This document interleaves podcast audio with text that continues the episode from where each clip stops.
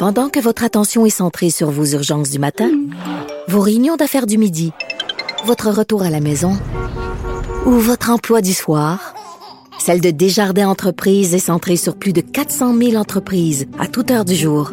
Grâce à notre connaissance des secteurs d'activité et à notre accompagnement spécialisé, nous aidons les entrepreneurs à relever chaque défi pour qu'ils puissent rester centrés sur ce qui compte, le développement de leur entreprise.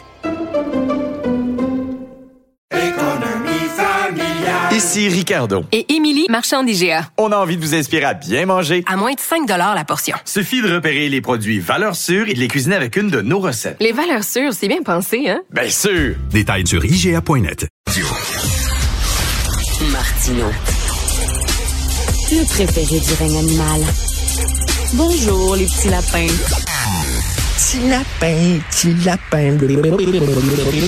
Alors, jusqu'au 18 novembre se déroule euh, la COP 27. C'est une grande rencontre pour la protection de l'environnement organisée par les Nations Unies.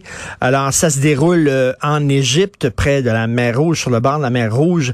Et là, euh, bon, Stephen Guilbeault, ministre de l'Environnement fédéral, qui va organiser un événement dans le pavillon du Canada. Et il a décidé d'inviter des représentants de l'industrie pétrolière. Ça fait jaser beaucoup. Il y a des euh, militants écolos qui disent, ben voyons donc, ça n'a aucun maudit bon sens. Comment ça se fait qu'on on, s'assoit et on discute avec ces gens-là qui ne font pas partie de la solution, mais qui font au contraire partie du problème? On va en parler avec M. Patrick Bonin, que vous connaissez bien, responsable de la campagne climat-énergie chez Greenpeace Canada. Bonjour, M. Bonin. Bonjour. Vous réagissez comment, vous, justement, à cette invitation qui a été lancée euh, aux représentants de l'industrie pétrolière? Oui, évidemment, on pense que ça n'a pas lieu d'être. Là, c'est, on parle du pavillon du Canada. C'est la première fois que le Canada a un pavillon. C'est dans la conférence de l'ONU. Et c'est pas juste la présence des pétrolières, là, c'est les, les pétrolières des sables bitumineux qui se voient offrir la tribune, d'être sur le stage pour prendre le micro pour nous parler de ce qu'elles font. Évidemment, c'est essentiellement leur greenwashing, leur, beau discours de on est vert dans le fond, alors que tout le monde sait que c'est le contraire. Donc, c'est ça n'a pas lieu d'être. C'est comme d'inviter essentiellement des compagnies de tabac à venir dans une conférence sur le cancer pour nous parler de leurs nouveaux filtres. Ça n'a pas de bon sens, tout simplement. Ça ne devrait pas être là. Il y, a, il y a des solutions, on les connaît, et clairement, l'industrie ne fait pas partie de ces solutions-là. Est-ce que ce sont des adversaires, l'industrie euh, du pétrole, ou c'est un ennemi? Parce que les adversaires, on débat avec des adversaires alors qu'on veut abattre nos ennemis. Euh, est-ce que c'est un adversaire ou un ennemi? Ben, une excellente question. Mais si on regarde dans les faits, là, depuis les années 60, l'industrie pétrolière sait que les changements climatiques existent. Ils ont tenté, ils ont tenté de camoufler le tout.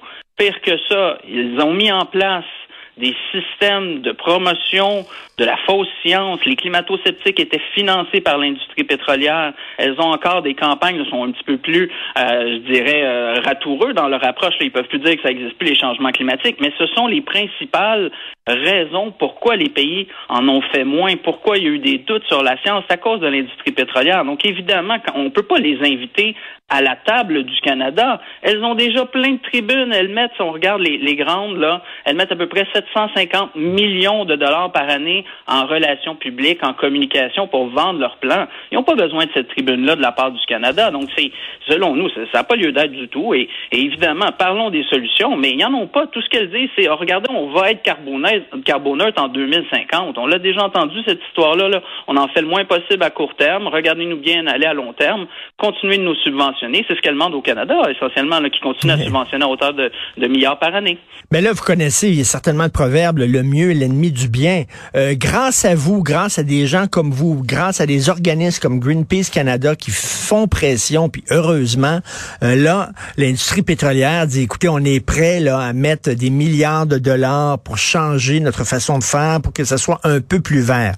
On s'entend, on s'entend qu'ils peuvent aller plus loin, tout ça, mais déjà, c'est une victoire, là, non? Je, sais bien qu'ils sont pas parfaits, là, mais qu'ils disent, bon, OK, on a entendu le message, on va investir de l'argent, on va moins polluer c'est déjà bien. Là. Ce qu'il faut, c'est pas, pas les braquer, ces gens-là, mais c'est de, continuer le dialogue avec eux, non? Bien, nous, ça va nous faire plaisir de parler avec eux le jour où elles vont devenir sérieuses. Il n'y a aucune pétrolière mondiale. Regardez Exxon, BP, Shell, toutes les plus grosses, il n'y en a aucune qui a un plan climatique sérieux qui est en ligne avec le 1,5 degrés Celsius, qui est l'objectif de réchauffement planétaire de, qui est dans l'accord de Paris. Il n'y en a aucune qui a un plan à court terme d'ici 2030 pour réduire ses émissions de manière significative et en ligne avec ce que la science exige. Et elle continue encore une fois à dire, regardez, non, non, c'est pas si grave les impacts climatiques. Là, vous voulez aller trop vite. Et le discours n'est pas là. C'est du greenwashing encore une fois. Donc, écoutez, oui, si jamais elles nous font des annonces, on, va reconnaître les annonces. Mais pour l'instant, ce n'est que du blabla. Et encore une fois, ce qu'elles disent vouloir mettre en termes de milliards pour investir en termes de réduction des émissions, eh bien, elle disait qu'elle allait le faire dans le passé. Elle ne l'a pas fait, cette, industrie-là. Et encore une fois, les milliards qui sont demandés actuellement, là, ben, en fait, les, milliards promis par l'entreprise, regardons les Canadiens, les milliards promis, là, ce qu'ils disent, on va mettre ça dans la séquestration et la capture du carbone mais on a besoin d'un crédit de, de 75% un crédit d'impôt de la part du gouvernement fédéral pour y arriver. C'est encore des milliards qui demandent au gouvernement fédéral pour une technologie, la séquestration de capture de carbone, qui marche même pas à moitié. Le seul gros projet qu'on a au Canada, c'est Shell qui l'a en Alberta, et il capte même pas 50% des GS. C'est encore une fuite vers l'avant, un moyen de dire, regardez, on veut continuer à augmenter la production, éventuellement, on va trouver une technologie miracle, donnez-nous des milliards pour essayer d'y arriver, puis là, on va peut-être faire un effort. Non, c'est pas ça du tout. La science est claire. Il faut arrêter de développer des nouveaux projets pétroliers et gaziers. Ça, c'est l'ONU qui dit ça. C'est l'Agence internationale de l'énergie. Tout le monde le dit. On peut plus développer de nouveaux projets. Donc, il faut qu'ils arrêtent de faire ça dans un premier temps, puis qu'ils investissent pour de vrai dans les solutions. On les connaît là pour réduire la consommation de pétrole, pour produire l'électricité verte. Mais on parle de transition énergétique. Transition, ça le dit, c'est pas un arrêt brusque, là, on transite, ça prend du temps. Donc, il y a des gens qui disent, ben, OK, un jour, puis je vous le dis, là, le jour où on n'aurait plus besoin des pétrolières, je vais être le premier, tellement content, je le dis souvent, je vais aller mouner dans mon auto électrique, je vais aller mouner toutes, toutes, toutes les stations d'essence, je les toutes. Mais cela dit, d'ici là, on a malheureusement encore besoin de pétrole. Non, mais M. Marteau, il faut comprendre la stratégie. Là. Je vous parlais des climato-sceptiques. Là. Les pétrolières étaient derrière les climato-sceptiques. Ils disaient la science n'existe pas. Ou c'est pas vrai les changements climatiques. Là, maintenant, ils savent trop. C'est bien trop évident. Ils peuvent plus tenir ça, ce discours-là, que c'est pas vrai les changements climatiques. Donc, le nouveau discours des climato-sceptiques, dont les pétrolières, c'est essentiellement ah ben il faut faire une transition, ça va prendre du temps, les impacts sont pas si graves, mais la réalité de la science, c'est qu'elle dit qu'il faut couper les émissions hmm. mondiales de CO2 de moitié d'ici 2030. Couper de 50% d'ici 8 ans pour respecter l'accord de Paris. C'est ça la vitesse de la transition qu'il faut qu'on fasse. Donc on peut se hmm. dire, ah oui, c'est pas si pressant, on va en faire plus tard, regardez-les comment ils font des beaux petits efforts à la marge mais sont aucunement en ligne et sont responsables du problème. Sylvain Guilbeault était ce matin là, avec mon collègue Philippe Vincent Foisy euh, à mhm. Cube, euh, puis il a dit, écoutez, c'est très dur d'imposer un plafond là, à l'industrie euh, pétrolière, un plafond sur les émissions de gaz à effet de serre. On peut pas l'imposer rapidement. Ça ira pas avant 2024. C'est ce qu'il dit.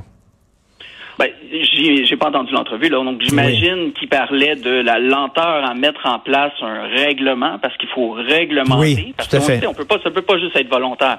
Donc, en effet, ça peut être complexe. 2024, honnêtement, je pense qu'il y a moyen de faire beaucoup plus rapidement. Ça prend un projet de loi sur la table, puis aussi ça prend des objectifs précis. Là, M. Guilbeault, il dit, ah oui, on va plafonner la production des producteurs et on va la réduire. OK, de combien et quand vous allez la plafonner? Elle est là, la question. Donc oui, ça peut prendre du temps de mettre en place un règlement, mais là, à un moment donné, ça fait quand même un an qu'il est en place. Il a dit, ça ne devrait pas prendre plus que deux ans de faire, pour faire des, lois puis des règlements. Là, ça fait déjà un an. D'après nous, il est clairement capable d'arriver avec ça en 2023. Euh, Bonnet, j'ai vu qu'il y a un pamphlet qui est sorti euh, en France euh, que je trouve intéressant. C'est le mythe du payeur. Alors, euh, c'est une c'est une écolo, une militante écolo qui écrit là-dessus en disant ça n'a pas de bon sens. Pollueur-payeur, je vais payer pour avoir le droit de polluer. Imaginez euh, le, le, voleur payeur je vais payer pour avoir le droit de voler ou je vais payer pour avoir le droit de dépasser la limite de vitesse sur l'autoroute euh, en disant ce concept-là est débile même à sa source même. Vous en pensez quoi? J'ai, j'ai pas lu le, pamphlet en tant que tel. Là. Euh, quand on parle du principe de pollueur-payeur, c'est au lieu de refiler à la société les prix des changements climatiques, des événements extrêmes, euh, augmentation des inondations, par exemple, les municipalités du Québec disent que ça nous coûte 2 milliards par année les changements climatiques c'est de dire ceux qui sont responsables de la pollution doivent payer, on met un prix sur la pollution. Et là, évidemment, ça, ça fait en sorte que les externalités, les impacts sont intégrés dans les coûts. Après ça, est-ce que c'est une finalité? Et puis les grands pollueurs qui se promènent en jet, etc., ou, les grandes industries euh, peuvent s'en sortir? Possiblement. D'où l'idée de mettre aussi de la réglementation et des plafonds. Parce que si on met juste un prix, ben, il y en a, les, super riches risquent de, se permettre justement de pouvoir continuer à polluer. Donc, c'est pas un principe parfait, mais c'est un principe de base que tous les économistes disent, ça prend un prix sa pollution.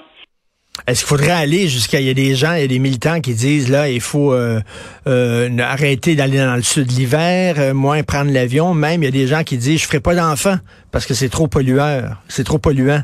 Vous en pensez quoi? Est-ce qu'il faut aller jusque là La situation est-elle si urgente?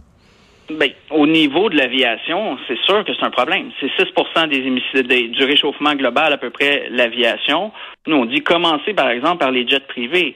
Mais mmh, faisons mmh, les jets privés, ben, il y, en, aurait plus, là, tout simplement. Ce serait, c'est juste ceux qui ont les moyens de se payer ça. Fait on arrête ça tout de suite les voyages d'affaires, pourquoi ça existe, pourquoi il y a une classe affaires qui prend plus de place, augmenter la taxe pour eux autres. L'aviation, c'est beaucoup ceux qui volent énormément, donc ce qu'on appelle les, euh, les, les frequent flyers ou ceux qui prennent souvent l'avion. Donc ceux-là, ben, commençons par mettre une taxe sur ceux qui prennent beaucoup l'avion et développons les alternatives à court terme, euh, pour courte distance, par exemple. Montréal-Toronto, développez-nous un train, s'il vous plaît, ça de quoi qu'il y a de l'allure. Même chose avec New York, pour qu'il y ait des alternatives. Mais oui, il va falloir réduire le nombre de vols qu'on a actuellement. C'est un problème et euh, ben, on peut faire semblant que ça n'existe pas, mais il faut que tous les secteurs réduisent. Donc l'aviation en fait partie. Encore une fois, c'est une minorité de gens qui voyagent énormément, qui sont responsables de, la plus grosse quantité des vols.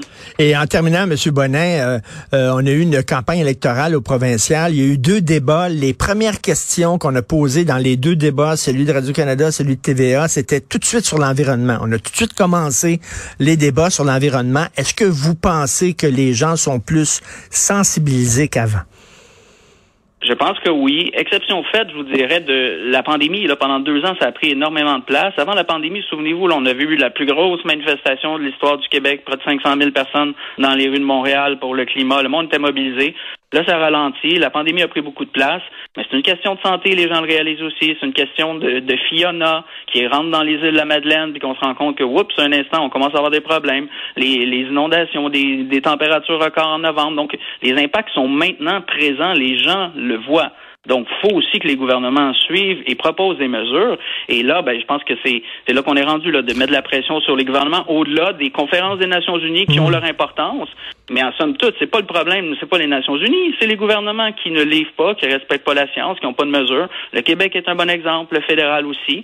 Euh, je pense que les gens et tous les sondages le disent là demandent à ce que nos gouvernements en fassent davantage. Sont prêts à en faire davantage, mais aidez-les. Si vous voulez prendre le transport en commun, mais il y en a pas, ben c'est difficile. Vous n'aurez pas le choix de prendre votre voiture. Si vous voulez un véhicule électrique, mais le gouvernement force pas les manufacturiers à en mettre sur le marché. Ça va vous prendre deux ans avant d'avoir un véhicule, puis vous ne pourrez pas l'acheter votre véhicule électrique. Et euh, vous dites, c'est ça, qu'il est, minuit moins 5, même pas, là, il est minuit moins 2, puis quand on est rendu là, euh, il faut euh, justement prendre des mesures d'urgence parce que la situation est urgente. Merci beaucoup, Patrick Bonnet, responsable de la campagne Climat-Énergie chez Greenpeace Canada. Merci, bonne journée. Plaisir, bonne journée.